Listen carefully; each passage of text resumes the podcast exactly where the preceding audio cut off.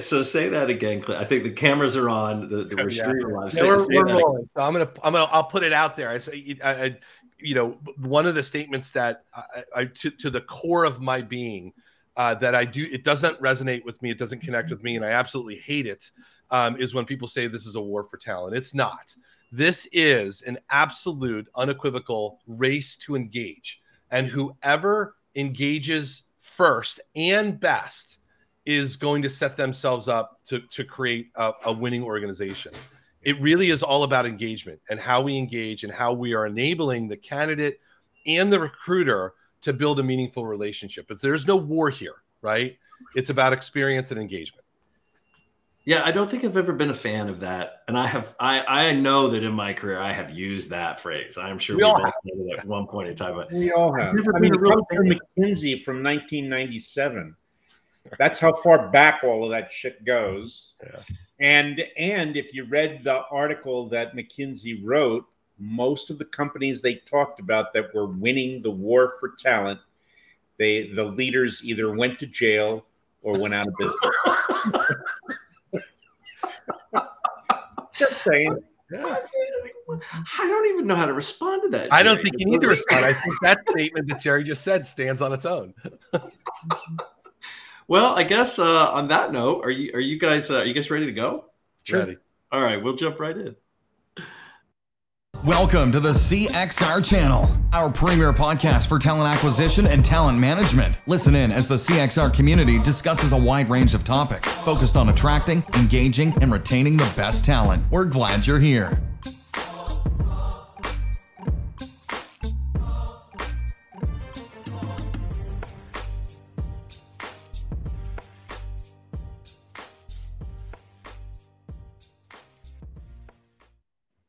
All right. Howdy and hello. Welcome back to another broadcast where we are streaming live. I am your host, Matt Damon. For the next 20 minutes, we're going to talk about what's going on in the talent acquisition space. I'm going to bring in my spirit animal, Ben Affleck. Ben, how are you?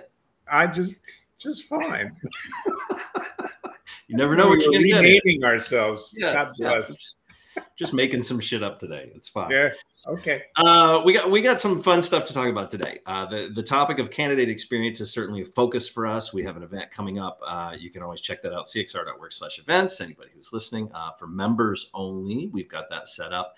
We are actually offering, I think we've got 2 seats that are open for the candidate experience event. We're going to be in St. Louis in September. If you're interested, you want to attend to that, you think your organization qualifies, you are passionate about candidate experience and your org is leaning in on that work, and you'd like to attend, let us know. We'll set up an interview. We're going to mix it up a little bit and have a couple of guests that will be able to attend. We'll even feed you. There may even be wine. Will there be wine, Jerry, at the meeting? I would hope so. No, little bit of vino somewhere for anybody. But we are excited to bring in our guest.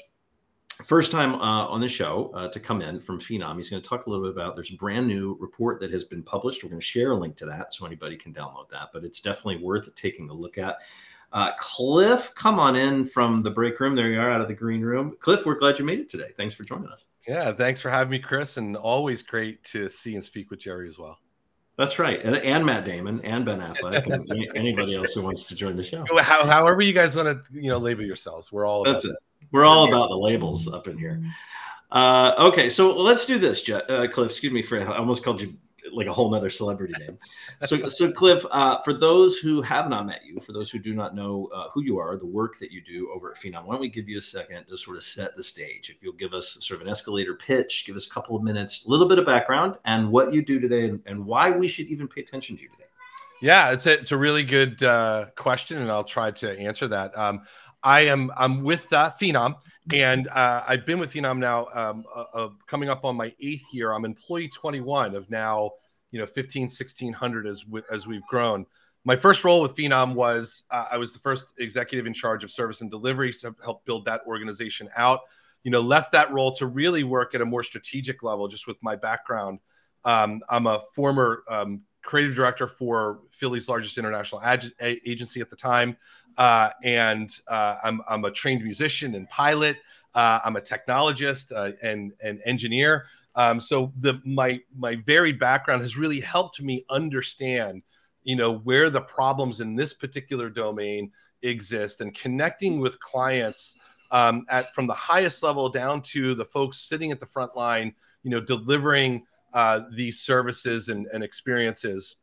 And so, you know, why should anyone listen to me? Well, I think the big thing is where Phenom has come in this domain, and we've worked with really, you know, great competitors in this market that have rallied around the idea that experience is important. When we first really started 12 years ago, you had to convince people that anything other than a basic job advertisement was important. So candidate experience was not something we invented, but something we looked at the consumer space and said, why do consumers run to Amazon and eBay and then to Shopify and, you know, some of these other, you know, big platforms from a consumer space?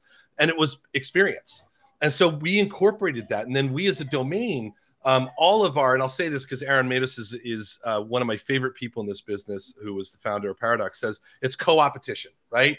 We are all working towards the same thing. We solve problems a little bit differently, but the importance of this domain cannot be understated. And the success that we've all had in the last, I'll say 5 years, there's been a dramatic increase in the interest of delivering on experience has been important. So it really just boils down to our collective experience, not mine, not just with Phenom, but just being in this domain and working with a lot of great partners and competing against a lot of great companies, demonstrating the value.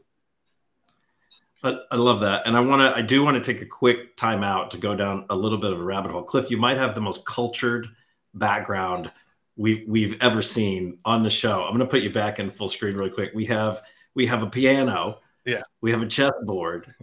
We have the podcast. We certainly have some interesting art that's going on back there. Are you a Renaissance man? Is that what I heard? Here's what I would say. The art is my wife's. All the art in the house. She's a fine oil painter.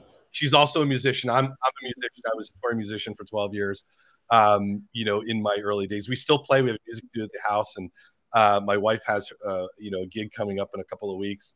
You know, and here's what I would say.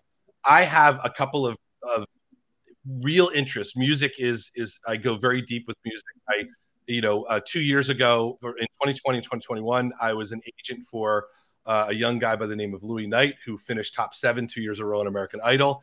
Did a tour with him during COVID, which was incredible. We did 32 cities, 7,000 miles in 3 weeks. You know, all while doing this job too. So, you know, I didn't take time off from that. So I'm lucky, and I'm lucky in the sense that I'm given the opportunity to do some of these things because they benefit. And here you want to talk about candidate experience, right? So I'll draw the parallel. I think this is important. Okay. It's not just about the professional work that we do. It's about everything about us holistically. And so my experience as a pilot and a musician, I owned a restaurant my dad was a chef. So I owned a restaurant for 4 years and was involved with that. All of those things play into who I am. And so it's not just about my resume. It's about how do we bring that out in the candidate experience with recruiters, with sourcers and hiring managers, so that they understand the whole person, not just the slice of me that might be the professional day to day. I think in this domain, and I keep talking about it, but you know, the technology that supports the work that we do, it's important because, again, not just Phenom, but all of us are trying to get to that. We're trying to uncover the things that make the individual unique, stand out, and contribute to the values and culture of an organization. And that's the whole idea behind candidate experience. It's not just you're going to have a great experience. It is you have an opportunity to really represent who you are. So am I a Renaissance man? I don't know. That's for others to decide. All I know is there are certain things that define who I am and help really help you know, define my values as a human being. And work is just a piece of that. Right. I feel more unaccomplished than I have felt a long time. That's a lot to digest, Cliff. It's really impressive. Wow. What I love about it too, though, is it was only a few years ago where we really focused on people compartmentalizing those issues, and that it was somehow, you know, you didn't want to share all of who you were. You wanted to focus in on the quote business side, period, rather than the diversity that we all bring, you know, to the environment, and embracing all of that, being willing to do that.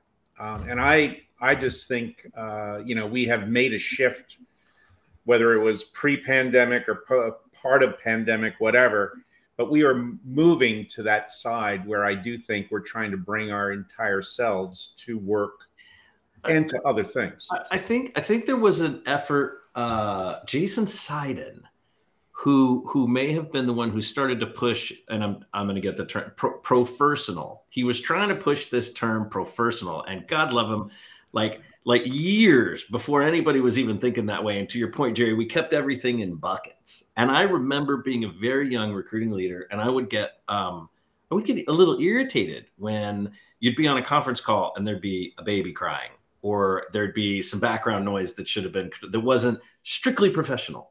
And I think it's a very different scenario right now. Cliff, I don't know if you have kids, but if they come running through the background, I don't think anybody actually cares in 2023. Like, we are at a very different time. And I think that piece that Jason was pushing, we had a lull in that.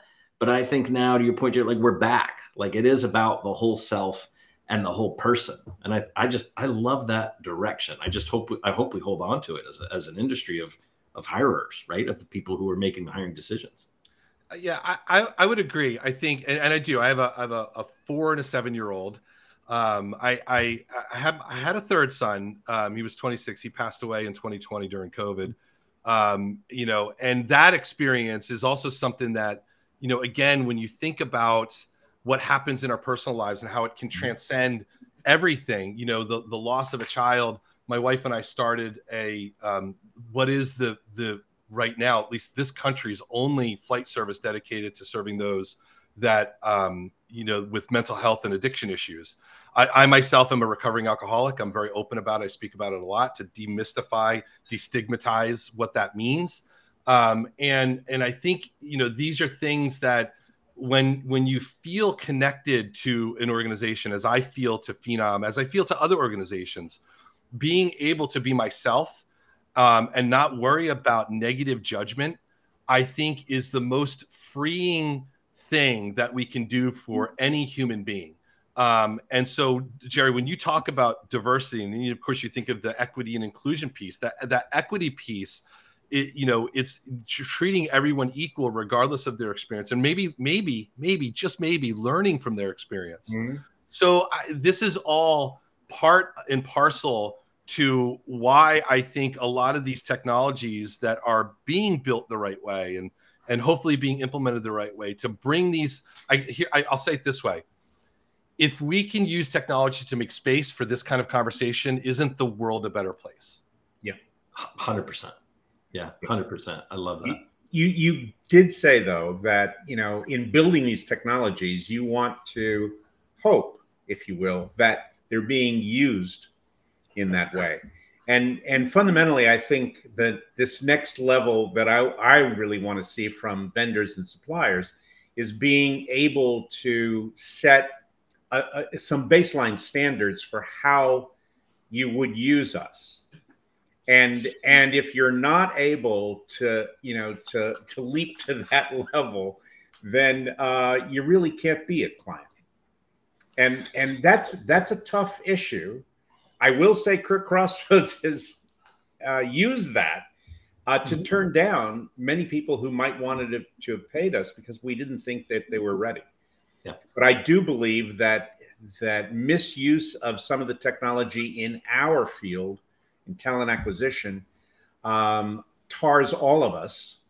And we have some responsibility to ensure, or at least, or empower, or at least, in, you know, encourage our clients to you know, get beyond baseline. Yeah, I think that's why it's important. This organization, CXR, is really important because it's bringing this group together to say, how do we help set the standard? If you take it even further and talk about the use of AI, and there's a lot around AI bias and fear of AI, and I think we've done a great job of extolling the benefits of AI as a use case in recruitment and retention, but we haven't satisfied enough the you know, the legal challenge that is coming for that. And so, so you're right, Jerry, like when I say hope, that's because we have work to do in this domain in order to educate how do we ensure fairness and responsibility and accountability in these technologies. And I absolutely believe that doing that collectively as an industry, as a profession, we should be able to move the needle, and we need to do more of that. Yeah, for sure. Yeah. Well, talk to us a little bit about, I think, to some of those points, because now, Matt, Cliff, I just feel like I could talk to you all day about any number of things, and you're going to have an opinion I want to hear about. But talk to us a little bit about, I mean, you guys at Phenom just did a report where you took in, I think, Fortune 500 organizations. You talked about attracting and engagement. You released this state of experience, right, of candidate experience report that has just come out. We'll put a URL up here in a second. But can you talk to us a little bit about this? I'll see if I can pull one up on the screen for those who may be watching. Yeah, sure. So every year for the last 7 years, we've looked at the Fortune 500 because it's just a really great group of companies leading the market in their various verticals or in multiple verticals. And how are they doing with candidate experience? So we're using what is really an unbiased measurement. So there's a number of calculations. We go through it in the report as you have on the screen there, you know, what some of those are and the methodology behind it. But really what we're looking at is how well are you engaging, attracting, and converting, you know, based on your digital experiences. So your career site, are you using a chatbot, things of that nature. And so, you know, we pick out elements that we know are going to be important, like responsive design. How well is your search working?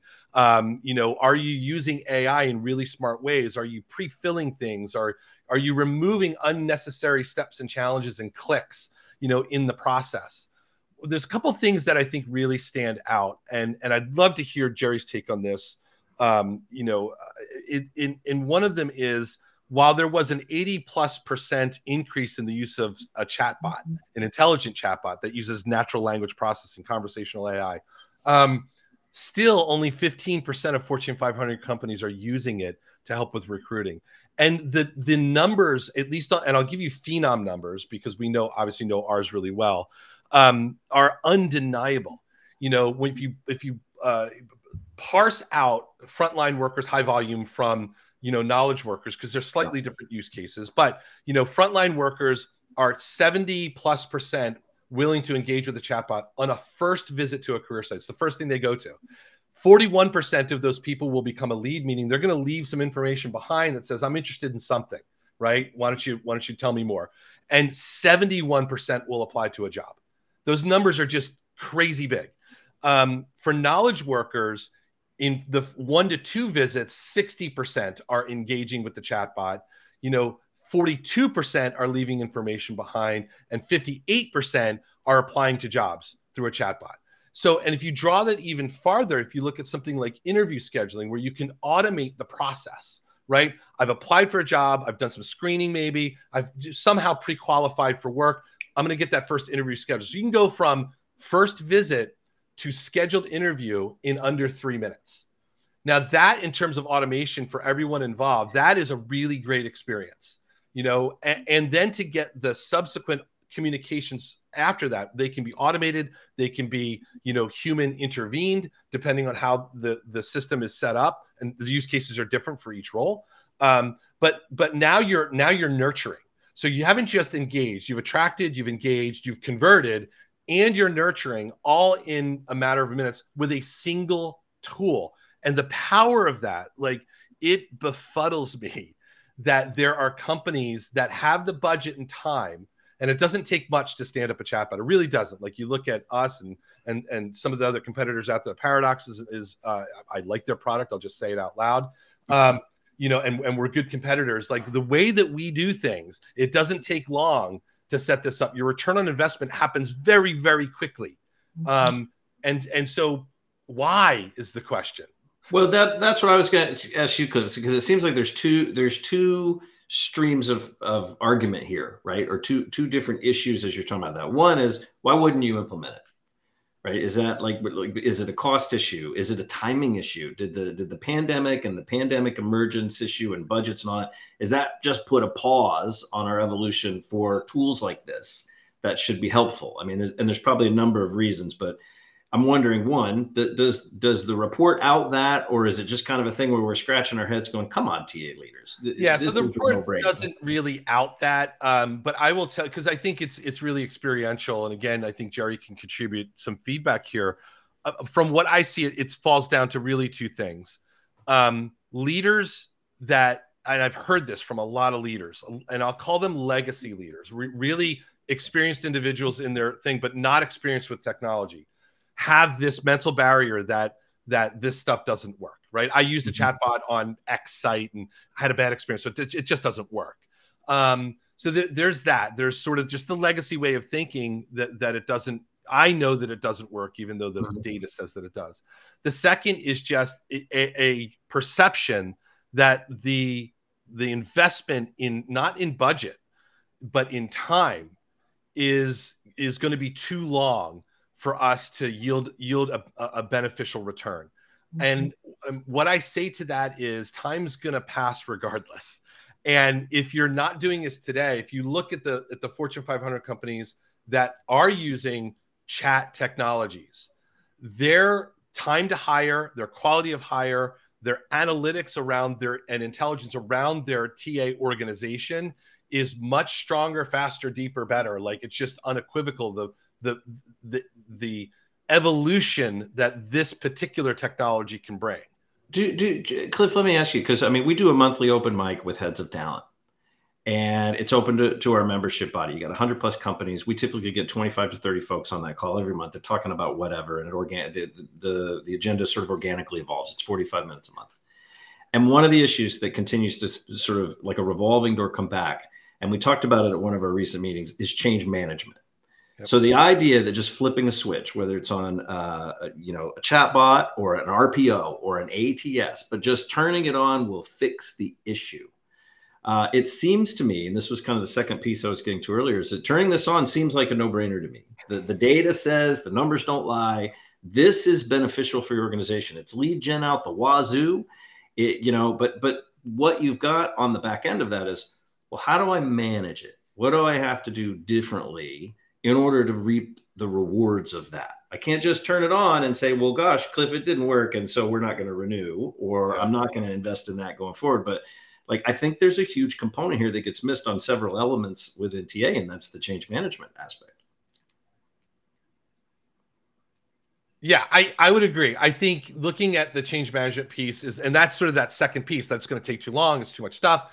And this is where I think we've done a really good job in this domain of understanding it's a crawl, walk, run. You're not going to turn on 100 automations on day one, right? That's just not going to happen. For a lot of our clients, what they turn on first is, let's just start with job matching, right? Let's start with that level of personalization where you're having a conversation. Remember, a chatbot is a 24/7 recruiter. It never is down. Right. So it's always there. And I'll say this, the piece that a lot of clients don't think about is the opportunity to engage culture and brand through a chatbot conversation. It's not just answering, here's a list of benefits we have, or here's the hours of work, or here's a bunch of jobs. It's like, here's why this work is important to us. Here's how you can play a part in that, your skills, your values. Here's how we contribute to that. So what we're seeing across the board is not just the talent acquisition, the recruiters, talent marketers are getting involved. The marketing side of the business is getting involved, saying, let's bind and align our core culture and brand message and value into every response. So I'm going to match you with a job, and I'm going to tell you why this job is important to our organization and why you might actually be a really good fit to that. Like, come on into the conversation. So that piece of it is absolutely a piece that takes discipline and takes time, but it's not something, let's just put it this way. When automobiles were invented and the horse and carriage trade looked at it as a fad and said, it's too expensive and let's not do it. And they went all and bought a new factory and started building more carriages. And in a matter of a decade, we're done. It became a novelty. In a decade. So you can ignore these technologies at your peril, because it will be at your peril. And all of a sudden your TA organization, it's not that the tool isn't being used. It's that you haven't set up your organization to be innovative. And that's the biggest challenge in all of these new technologies, is that many organizations are not set up for innovation. It's the first thing in a conversation that we need to talk about. What's your tolerance for change? What's the most recent thing that you've innovated on or changed in your organization? How did that go? Because that, and I was just interviewed, I think it was, you know, some publication where we were talking about this, that to me is the biggest barrier. You have organizations that are ready for innovation, understand change management. You have those that aren't.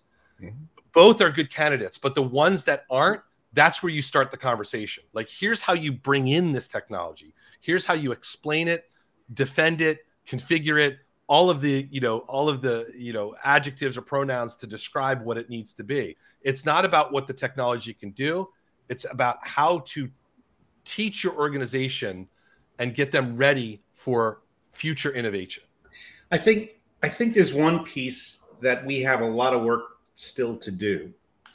And I agree with all of what's been said. Change management is a key issue.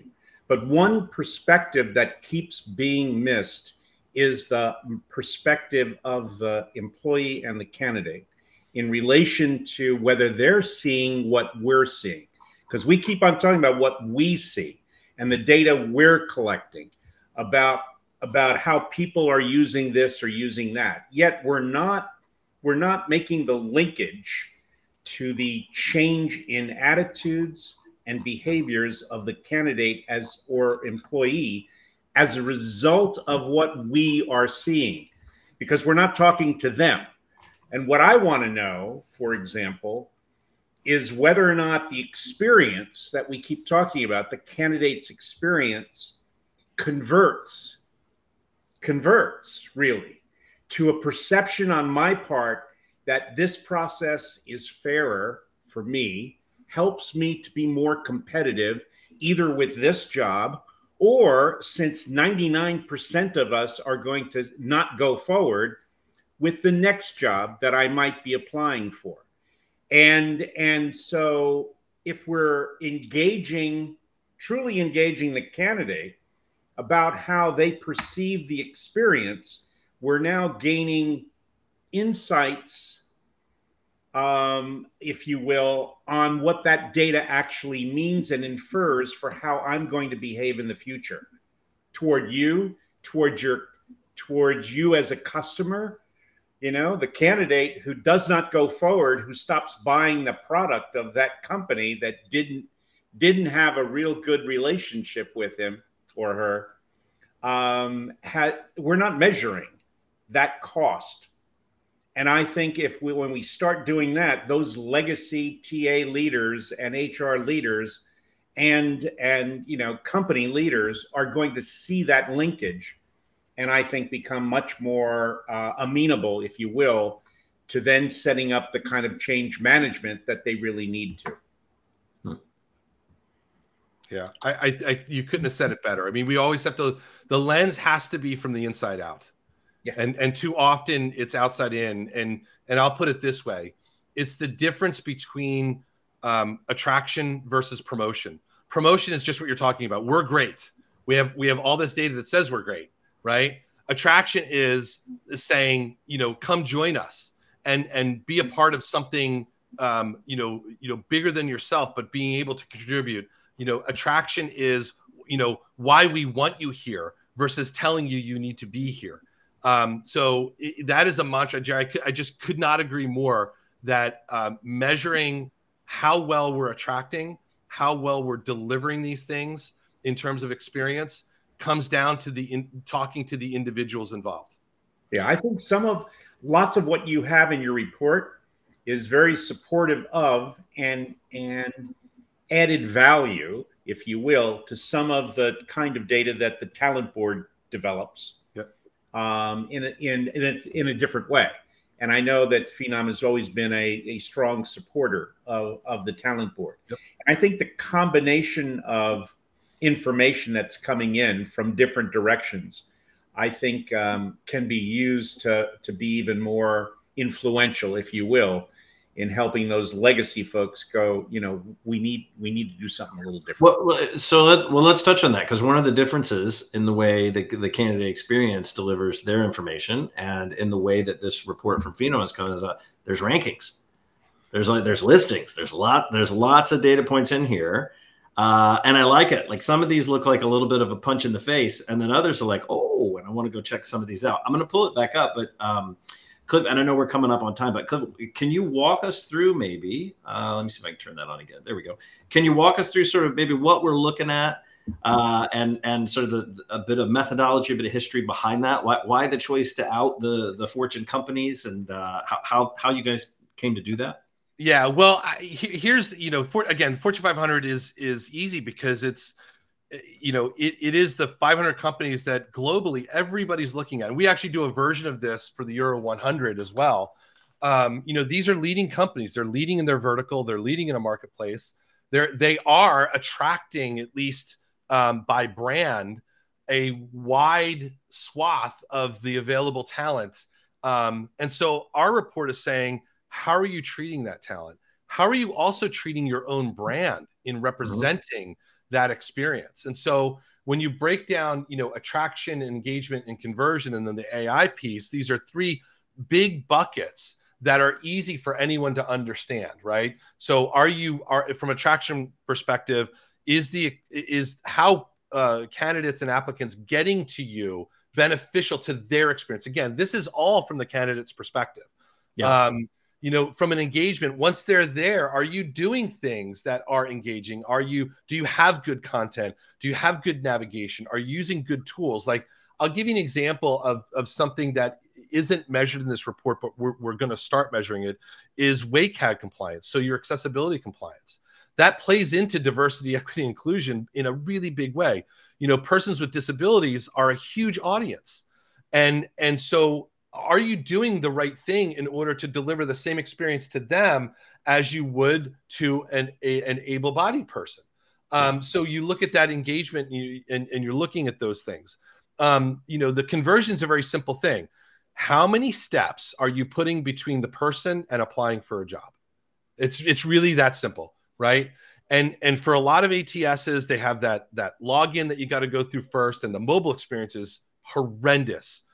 Which blows my mind in 2023. I don't understand it. But look, that's why, as a domain, to Jerry's point, as a domain, we can solve these problems, right? But we have to expose them first. Like, you're not doing right by your candidate. I mean, I had one client that it was 6 clicks to get to apply, and it took 7 minutes to get there. Now, who's going to go through that, right? And they're wondering why.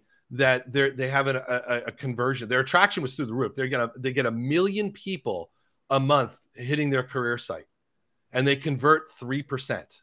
3%. So all their marketing is doing a great job. You know, everything they say, you know, again, the attraction piece doing awesome. But once they get there, it's falling completely flat because they're not managing the experience and not managing the technology. So the AI piece is really simple. When you talk about AI, is it being leveraged away where the human is at the center of the purpose of the artificial intelligence and machine learning? Is it there to make that experience hyper-personalized so that every visit, every click, it's learning more, as long as the candidate applicant is willingly, you know, participating in that? And most do, by the way. 1.3% don't, if anybody wants to know who does it, who turns off cookies and personalization, just browses privately. It's 1.3%. You know, so AI is being used in a really big way. But I think, to Jerry's point, are we really measuring the effectiveness of that engagement? And that's one of the things we look at on, you know, through our tool. It's clickstream data, it's behavioral data collection, how they're engaging with the technology, what is working and what isn't, and are you making that adjustment? Because I'll tell you, our algorithms, which we started using 12 years ago, are vastly different today than they were 12 years ago. Vastly. Like, they don't even look like they're the same thing.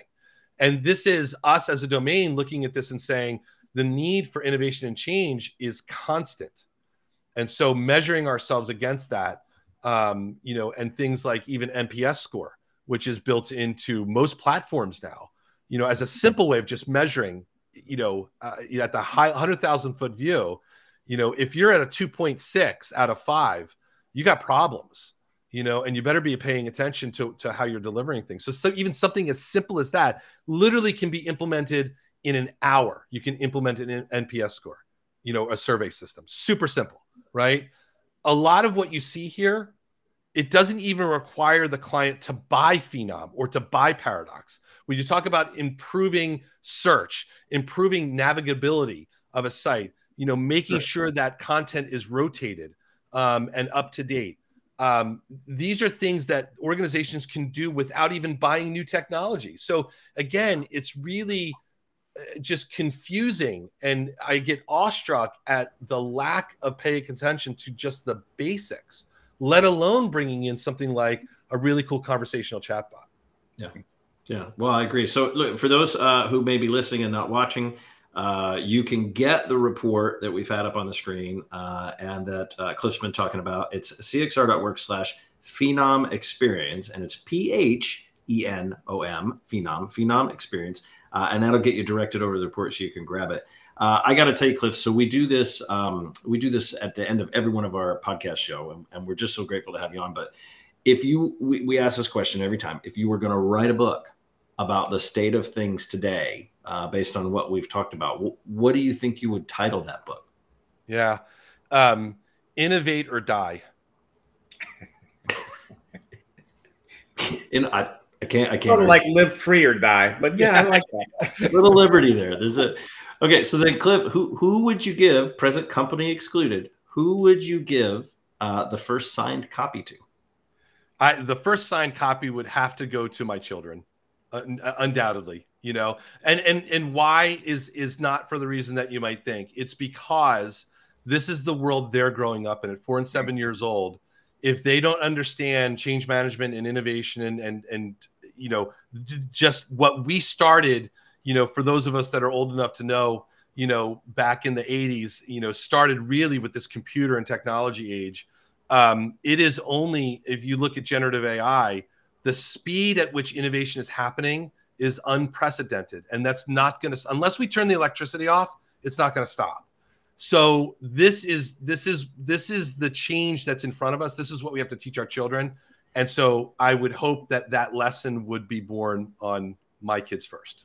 I love that. The only adoption we're seeing happen faster is, just to show your disdain for Elon Musk, is just downloading Threads. I think that's the only thing we've seen go faster. One quick thing about Threads. Threads will all that's just hype. Threads is not, in the long run, is not going to beat Twitter. Not by a long shot. No. Well, we'll see. There's an argument there, and you've got, is it Blue Sky? I think you've got Blue Sky right around the corner. Yeah. You guys, so we'll see who's got what. It's a fun fight to watch. Everybody has counted Elon Musk out how many times in his career, and I just say don't. The guy's one of the smartest, most brilliant people on the planet. Whether you like him or not, that's irrelevant. It's undeniable. If you replace people with man-child, I would agree with you. Yeah, right. 100%. Innovative man-child. He's great. With unlimited resources. Yeah. All right, Cliff. Well, thank you so much for being on the show. We're super grateful of your time. We really, really appreciate it. And we hope you have a great remainder of your summer. Yes. Thank you, everyone. Thank you, Chris. Good stuff. Thanks, everybody. And we'll see everybody next week. And again, if you're interested in coming out to the candidate experience meeting that we've got coming up in September, you just info us or email us at info@cxr.works, and we'll set up an interview and see if you qualify. Thanks, everybody. And we'll see you next time on the show. Thanks for listening to the CXR channel. Please subscribe to CXR on your favorite podcast resource and leave us a review while you're at it. Learn more about CXR at our website, cxr.works, facebook.com and twitter.com/careercrossroads, and on Instagram @careerxroads. We'll catch you next time.